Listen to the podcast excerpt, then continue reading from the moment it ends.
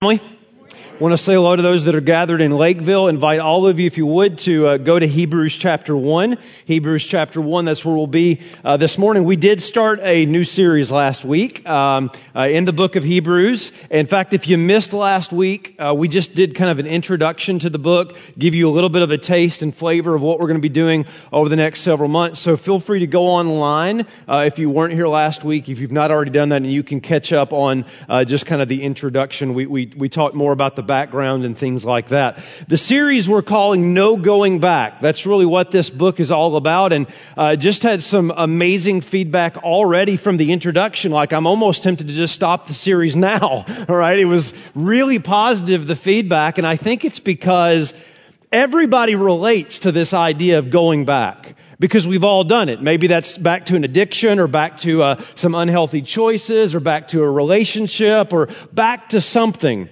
And certainly as a Christian, you've experienced this, where things were going along well and you were maturing in your faith, and then you just went through a season or a time in your life when it was just really tempting and really easy to shut it down and go back.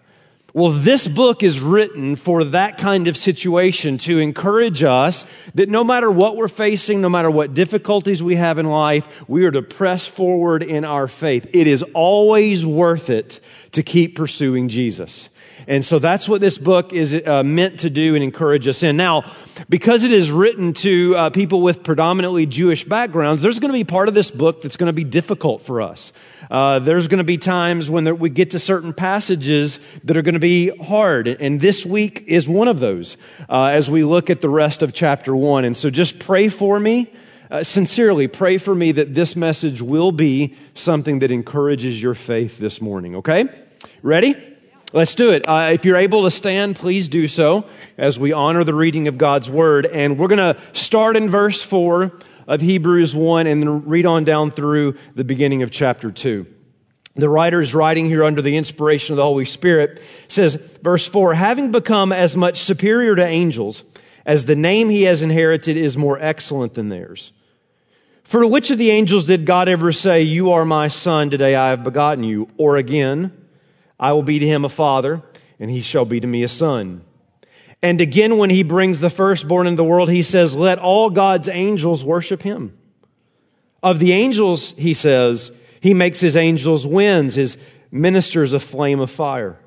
But of the Son, he says, your throne, O God, is forever and ever. The scepter of uprightness is the scepter of your kingdom. You have loved righteousness and hated wickedness. Therefore, God, your God, has anointed you with the oil of gladness beyond your companions. And you, Lord, laid the foundation of the earth in the beginning. The heavens are the work of your hands. They will perish, but you remain. They will all wear out like a garment. Like a robe, you will roll them up. Like a garment, they will be changed, but you are the same, and your years have no end. And to which of the angels has he ever said, sit at my right hand until I make your enemies a footstool for your feet? Are they not all ministering spirits sent out to serve for the sake of those who are to inherit salvation? Therefore, we must pay closer attention to what we have heard, lest we drift away from it. For since the message declared by angels proved to be reliable, and every transgression or disobedience received a just retribution, how shall we escape if we neglect such a great salvation?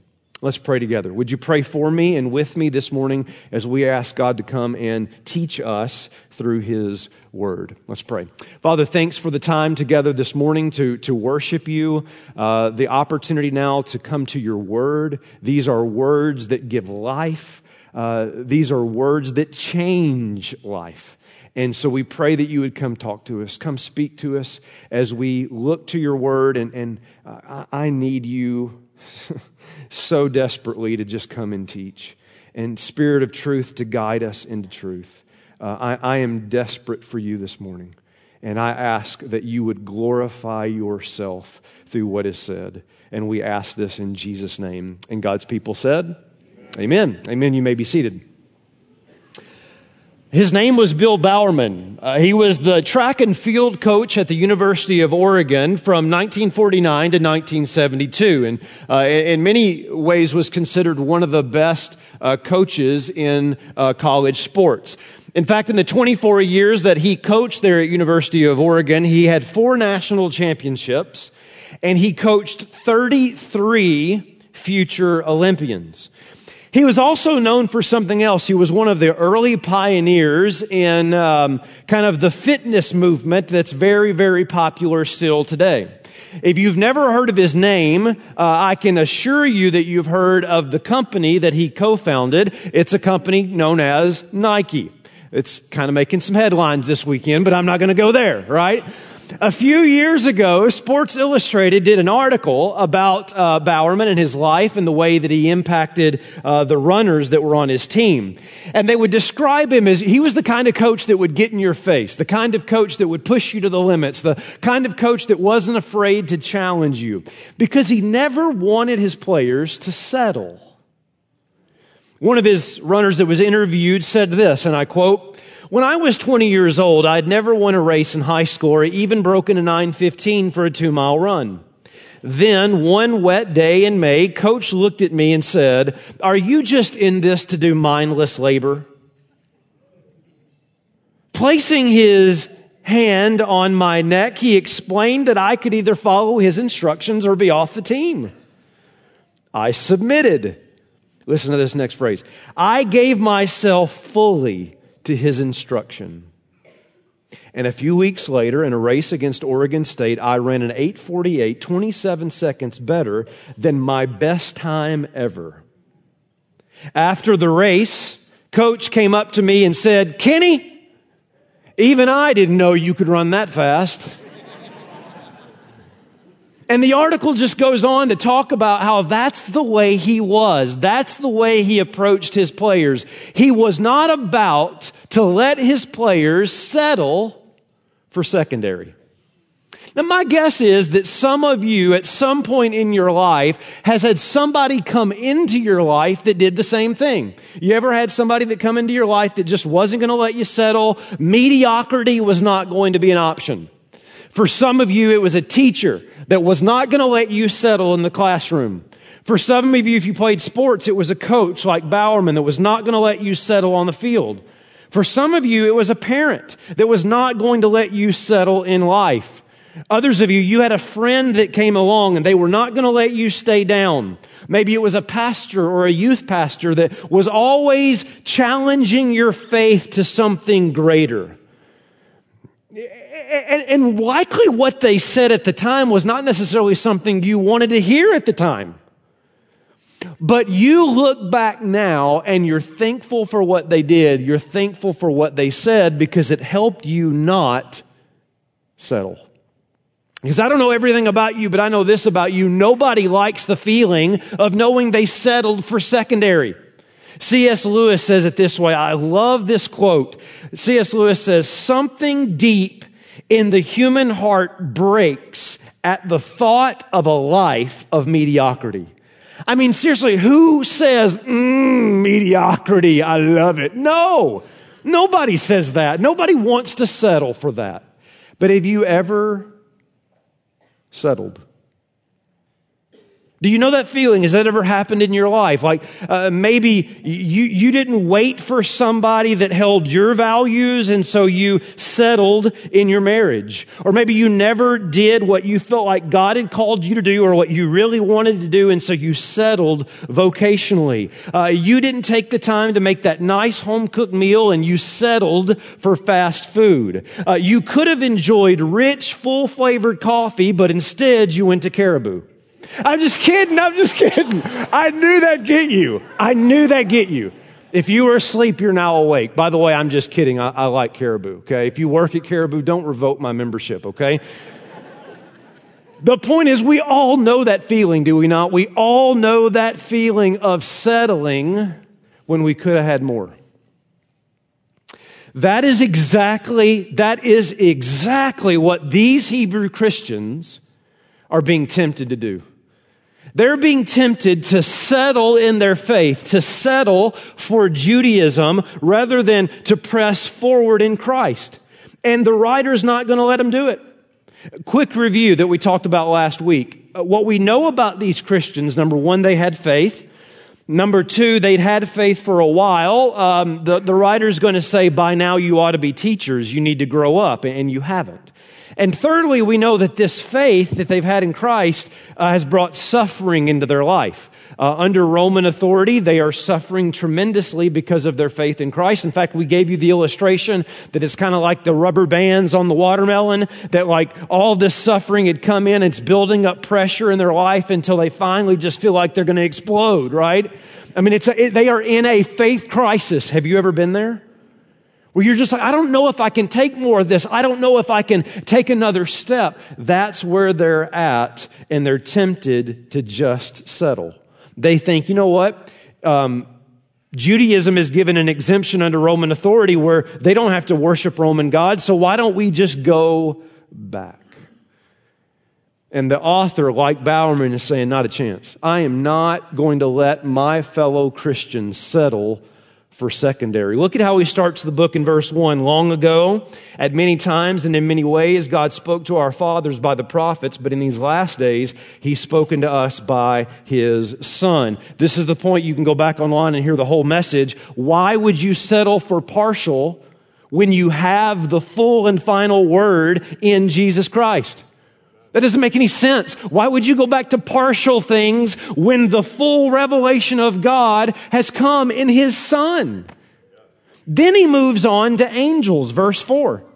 Having become as much superior to angels as the name he inherited is more excellent than theirs, for to which of the angels did God ever say, you are my son, today I have begotten you, or again, I will be to him a father, and he shall be to me a son.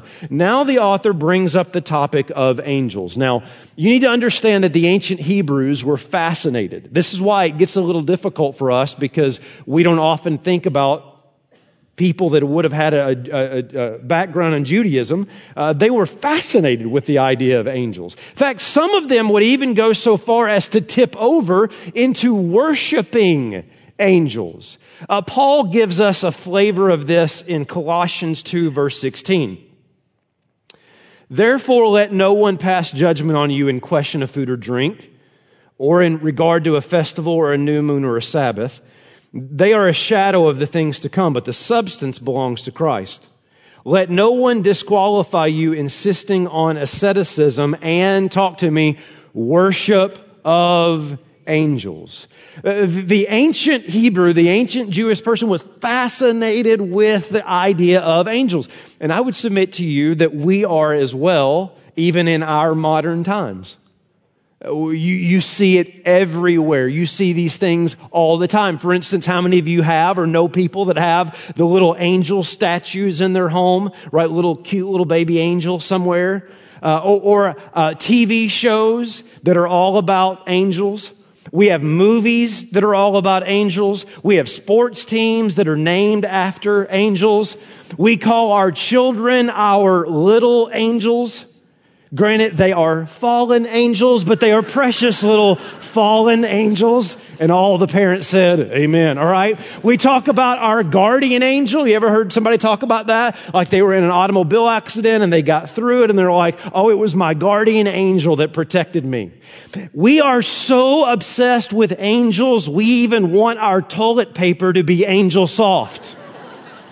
It's everywhere, right? This idea of angels. Now, listen, I don't mean to break your heart, but most of that is nonsense. Most of that is nonsense. What I mean is that kind of surface level understanding of angels has been more influenced by the Renaissance than the Bible. We need to think biblically about angels. Now, I don't have time to give you a full overview of the teaching on angels in the Bible, but I'll give you just a few brief things as to what the Bible says about angels. First of all, let's be clear. Nobody's denying that angels play a major role in the Bible, right? Over 100 times mentioned in the Old Testament and over 160 times in the New Testament. So angels are a very important part of God's plan. Secondly, and this is where the road begins to diverge in terms of the way we tend to think about angels, and that is that the angels in the Bible are warrior-like creatures. They're warrior-like creatures. They are not, this just makes me want to scream, they are not precious moments figures. I'm just sorry, right? Go home and shatter those things for Jesus. I'm just kidding. You don't have to do that. But that is not how you need to think about angels. When people encounter angels in the scripture, they are terrified. Do you remember the Christmas story? I hope you do, right? You've been to a few of those. Listen to Luke 2, verse 8. And in the same region, there were shepherds out in the field, keeping watch over their flock by night. And an angel of the Lord appeared to them, and the glory of the Lord shone around them, and they said, "Oh, look, a cute little angel." That is not their response at all. Their response is they were filled with great fear. Moses trembled when he encountered angels. John, in Revelation 22, verse 8, "I, John, am the one who heard and saw these things, and when I heard and saw them, I fell down to worship at the feet of an angel who showed them to me. But he said to me, 'You must not do that. I am a fellow servant with you and your brothers, the prophets, and with those who keep the word of this book. Don't worship me. Worship God.'" Worship God. The point is they are awe-inspiring, terrifying beings. These are glorious beings that God has created. Thirdly, is that angels are usually invisible, but they do take on visible form. And I'm sorry, ladies, don't kill the messenger. They always manifest themselves as male. There is no evidence biblically whatsoever of female angels. Now, I'm not saying that women aren't angelic. I'm just saying women aren't angelic. Okay, that's all I'm saying. Guys, you can use that however you want, but don't blame me.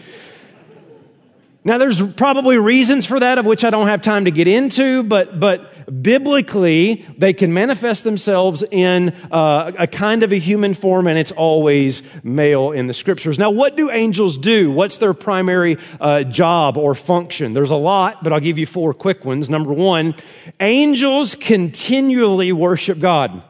They continually worship God. We see this in Isaiah 6 as well as Revelation 5. Angels are always declaring praise and worship to the Lord. Number two, angels communicate God's message. In fact, the word for angel really is messenger. That's all it is. They are messengers of God and for God. "Unto you a child is born." They're declaring the message that God has given them to declare. Thirdly, this is so awesome to think about. Angels comfort people in need. Have you ever thought about that? They comfort people in need. In fact, look at Hebrews 1:14, the last verse of chapter 1. Are they not all ministering spirits sent out to serve for the sake of those who are to inherit salvation? Do you realize, I wish I had time to really unpack this. I don't. I'll just... How amazing is it to think that you have had times in your life, whether you knew it or didn't know it, where God sent an angel to minister to you in your time of need? Now, my guess is that's happened a lot more in your life than you realize. And that's what they do. Now, the Bible, as far as I understand it, doesn't teach that you've been assigned a specific guardian angel and ever speaks that way. No, in my life, I need 15, all right? I don't think one would be enough. I don't know exactly how that works, but we do know that part of their role is to comfort and to serve people in their need. Lastly, is that angels will collect people at the final judgment. We see that in Matthew 24 and Revelation 19 and 20. They will gather people together for the final judgment day. Now, here's the point. You've zoned out, zoned back in, okay? Angels are really, really important. Amen? Hello? Were you awake during all that?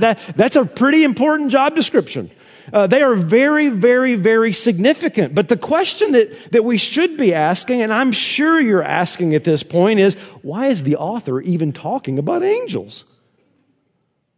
You were asking that, right? I'm sure you were. And it's a good question. Why, by verse 4, Of all the things you could be talking about, why in the world are you bringing up angels? And here's why. It's because in the Jewish mind, they saw angels as the mediator of the Old Covenant, the law, the Old Testament. Look, for instance, in Acts chapter 7 and verse 38, you'll see this. This is the one talking about Moses, who was in the congregation in the wilderness with the angel who spoke to him at Mount Sinai. And with our fathers, he received the living oracles to give us. And then if you jump down to verse 53, you who received the law as delivered by angels and did not keep it. Paul says in Galatians 3:19, why then the law? It was added because of transgressions until the offspring should come to whom the promise had been made. And it was put in place through angels by an intermediary. So you have to understand, again, in a Jewish mind to whom this sermon is given, this letter is written, going back to Judaism is in a very real way going back to angels. And what the author's wanting to say, I may get excited here. What the author's wanting to say is, listen, angels are significant. Angels are important. Angels have a wonderful role, but angels are secondary when it comes to the superiority of Jesus. I'm not speaking bad of angels. I'm just saying they don't even come close to Jesus. Verse 5. For to which of the angels did God ever say, you're my son, today I have begotten you? Or again, I will be to him a father, and he shall be to me a son. He's going in this string of verses that he's pulling from the Old Testament to show you, why would you settle for angels in light of Jesus? I mean, first of all, Jesus is king and angels are just servants. Jesus is the king. Angels are just servants of the king. You say, where are you getting this idea of king? The text says son. Yes, but the passages in the Old Testament that the author's quoting is Psalm 2 and 2 Samuel 7, which are messianic passages talking about the Davidic kingdom. In other words, he's not just saying Jesus is divine, which is true. He's saying Jesus is the Davidic king. He is the anointed one of God. He is the Messiah. Angels are just servants of him. Who is greater? Lakeville, everybody. Who is greater, the king or the servants? The king's greater. And that makes sense now as he moves on to, for instance, verse 6. And again, when he brings the firstborn, that is, the one to whom everything belongs, all the inheritance is given, into the world, he says, let all God's angels worship him. Come on, think. If Jesus is king and angels are servants, it means that Jesus gets worship and angels give worship. Hello, McFly. Who is greater, the one who gets worship or the one who gives worship? Duh, it's the one who gets the worship. It's the one who's worthy of worship. It's why the angel in Revelation 22, am I excited? I feel like I'm excited. It's why in Revelation 22, the angel's saying, what are you doing? You're wasting your time worshiping me. You never waste your time worshiping God. Here's the question. Why would you be preoccupied with angels when angels are preoccupied with Jesus? It doesn't make any sense. Like, maybe you ought to be preoccupied with the one they're preoccupied with. Let me bring this into our world.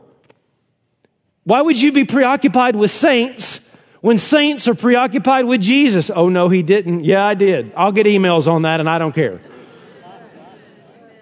You think you're picking on Catholics? Well, I'm about to pick on you, so just wait, all right? Why would you be preoccupied with saints when saints are preoccupied with Jesus? Why are you preoccupied with creation when creation is declaring the glory of God? Enjoy the sunset, but don't stop at the sunset Go where the sunset is intending you to go, which is worshiping the God who created it. Don't stop there. And here's the picking on us. And I want to say this rightly so that you don't misunderstand what I'm saying. We need to be careful as Protestants, as evangelicals, that we don't stop with the Bible, but that we see that the Bible is here for us to worship a person. If your doctrine ends at doctrine, you have settled for secondary, because the purpose of doctrine is to worship Jesus. So I just redeemed myself for picking on Catholics, all right? Because my point is everybody's tempted to fall in love with the shadow and miss the substance. They're tempted to settle for the secondary. Angels are significant, but they don't hold a candle to Jesus.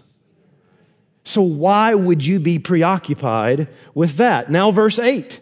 But of the Son, he says, your throne, O God, is forever and ever. The scepter of uprightness is the scepter of your kingdom. And now here's what he's saying. Jesus is king. Angels are servants. Jesus gets worshiped. Angels give worship because Jesus sits on the throne. Angels surround the throne. So hello, who's more important? The one that sits on the throne or the one who surrounds the throne? Well, obviously the one on the throne.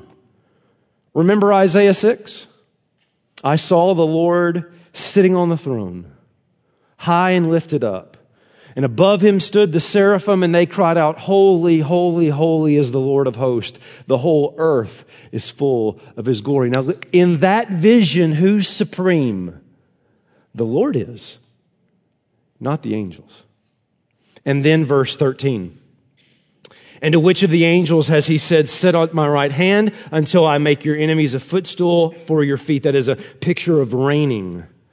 Are they not, now talking about angels, all ministering spirits sent out to serve for the sake of those who are to inherit salvation? So here's the final rationale. Jesus is sovereign. Angels are sent. Jesus is sovereign. Everything will be placed under his feet. Angels are sent out to serve for the sake of those who will inherit salvation. So who is greater? The one that has the authority to give the orders, or the ones whose job it is to obey the orders? Well, obviously, it's the one who has the authority to give the orders. This is why, by the way, I love the book of Hebrews. Because it is so thorough as to explain why in the world would you settle for secondary when you have Christ. He is supreme. So his point at this point is there is no denying that angels are secondary to Jesus. In fact, even the angels would tell you that. Even the angels would say, don't come back to us, go to him. So here's the question then. Therefore, verse 1 of chapter 2. We must pay much closer attention to what we have heard. If God has spoken in this final word of Jesus, you better pay attention to it lest you drift away from it. For since the message declared by angels proved to be reliable and every transgression or disobedience received a just retribution, how shall we escape if we neglect such a great salvation? This is so brilliant. The author is saying, if God spoke partially in the past, but has now spoke fully and finally in Jesus, if angels who helped bring the law are secondary to Jesus who brought salvation, how could you possibly go back? And if you thought consequences of neglecting the law were bad, imagine what they will be if you neglect the gospel. Imagine what it will be if you turn your back on Jesus Christ. Press forward in faith. Don't go back. Never, Christian. Never settle. Never settle. Now, what does this mean for us? What does this mean for our life? Let me give you just a little bit of application as we close in the next hour and a half. There's not a game on today anyways, all right? What does this mean for our life? From the text, what are some practical things that we need to think about and apply? Number one is this. Oh, faith family, listen. Never, ever, ever, I beg of you, ever let secondary things become the primary thing. I think that is faithful to the text. Angels are significant, but they're secondary. A very, very, very, very, very, very, very, very, very distant secondary compared to who Jesus is. So don't settle for that because of Christ. And we do this in a lot of ways, do we not? I mean, you think about church traditions and styles and preferences that end up becoming more important than Jesus and the mission. May it never be here. That was a great place for an amen. I heard Lakeville. It was full of amens, and I thank you for that.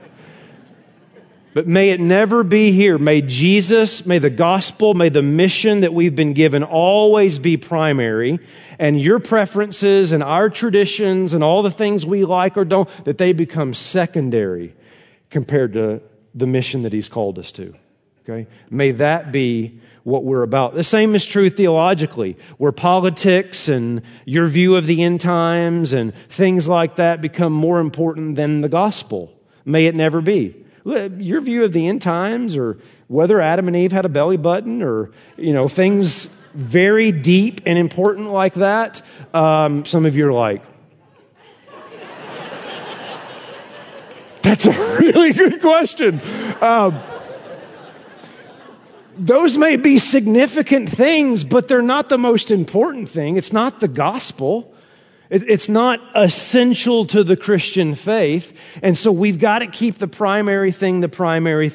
And by the way, you could apply this even in your relationships, friendships, marriages, things like that, where you let secondary things become the primary thing instead of the primary thing being the primary thing. Here's my point. When you in your life, and certainly in your faith, care more about secondary things than you do the primary thing, you are drifting away. And there are many evangelical church that can testify to that, where they got off track on the main thing and their gospel relevancy drifted away.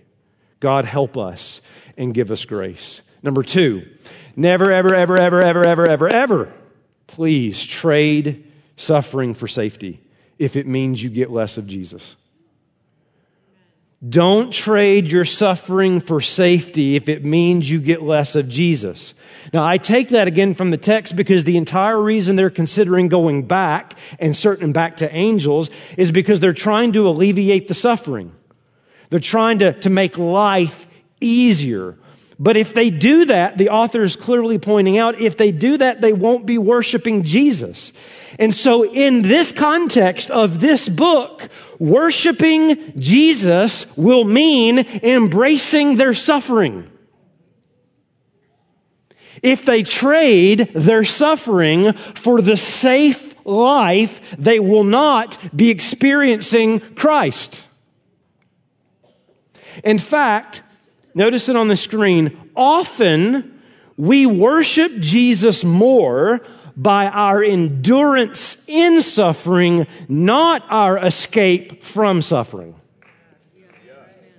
Most of the time in the Christian life, we worship God, we learn more about God, we encounter God through our enduring suffering, not escaping out of it.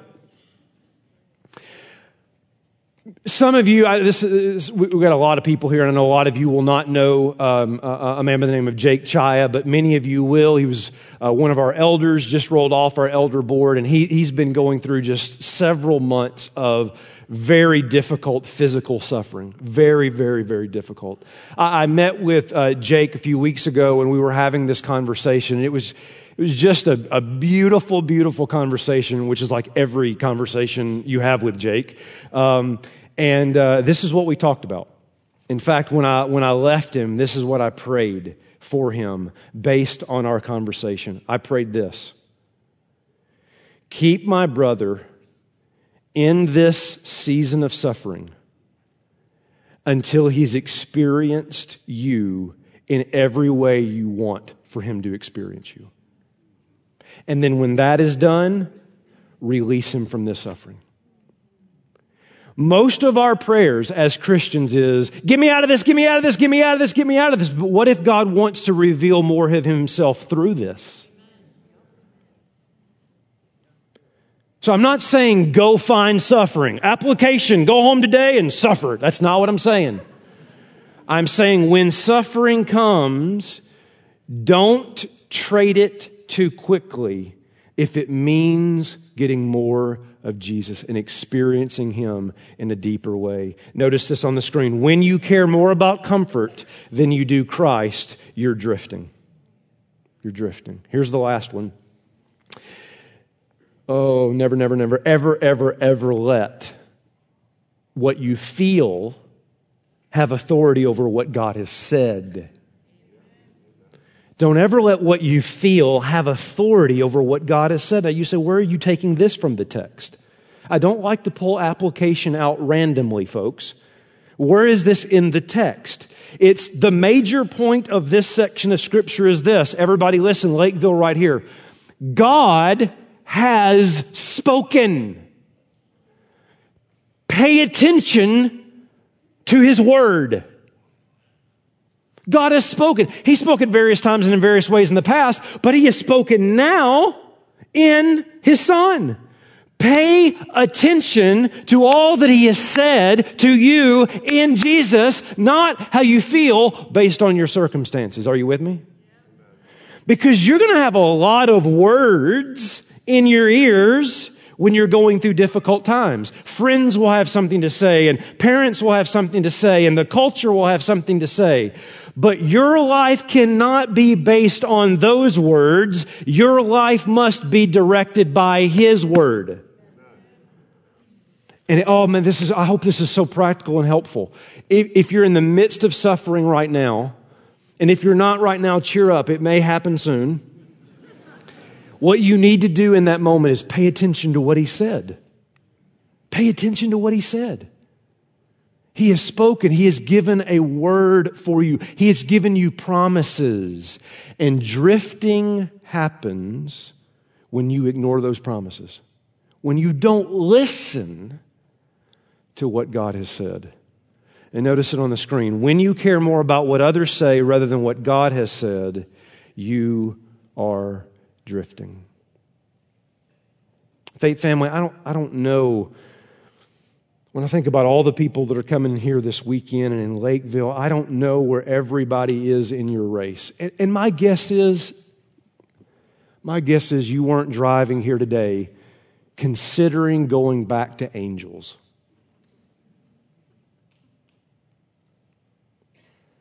But it terrifies me to think that there's a lot of you settling for secondary. And so I ask you as your pastor, if Jesus is the full and final word of God, and he is, if Jesus is superior to everything in all of life, and he is, if Jesus has opened the way to abundant life in God, and he has, why would you ever settle? And all God's people said, amen. Amen. Would you pray with me? Father, thank you for your word to us this morning. Thank you for passages like this that much more than a coach and much more than a parent or a teacher, that they get in our life, they get in our face, and they challenge us not to settle. As that quote from C.S. Lewis was, there's something that breaks within us when we settle for mediocrity, when we know that there was more and we never, ever experienced the more. Well, Jesus is the more. He's the greatest. He's the best. He's the ultimate. And so why would we settle for anything short of him? Holy Spirit, would you give us insight as to what that means in our life? Would you expose the substitutes, the shadows that have replaced the substance in our life. And maybe it's revealing to us today that there's some in this place that have never put their faith in Jesus. They've been preoccupied with a lot of other things, but never preoccupied with the most important thing. And that is the King of Kings and Lord of Lords. Would they turn today by faith and surrender to Him? Spirit, talk to us, lead us, guide us. Don't let us settle. In Jesus' name, amen.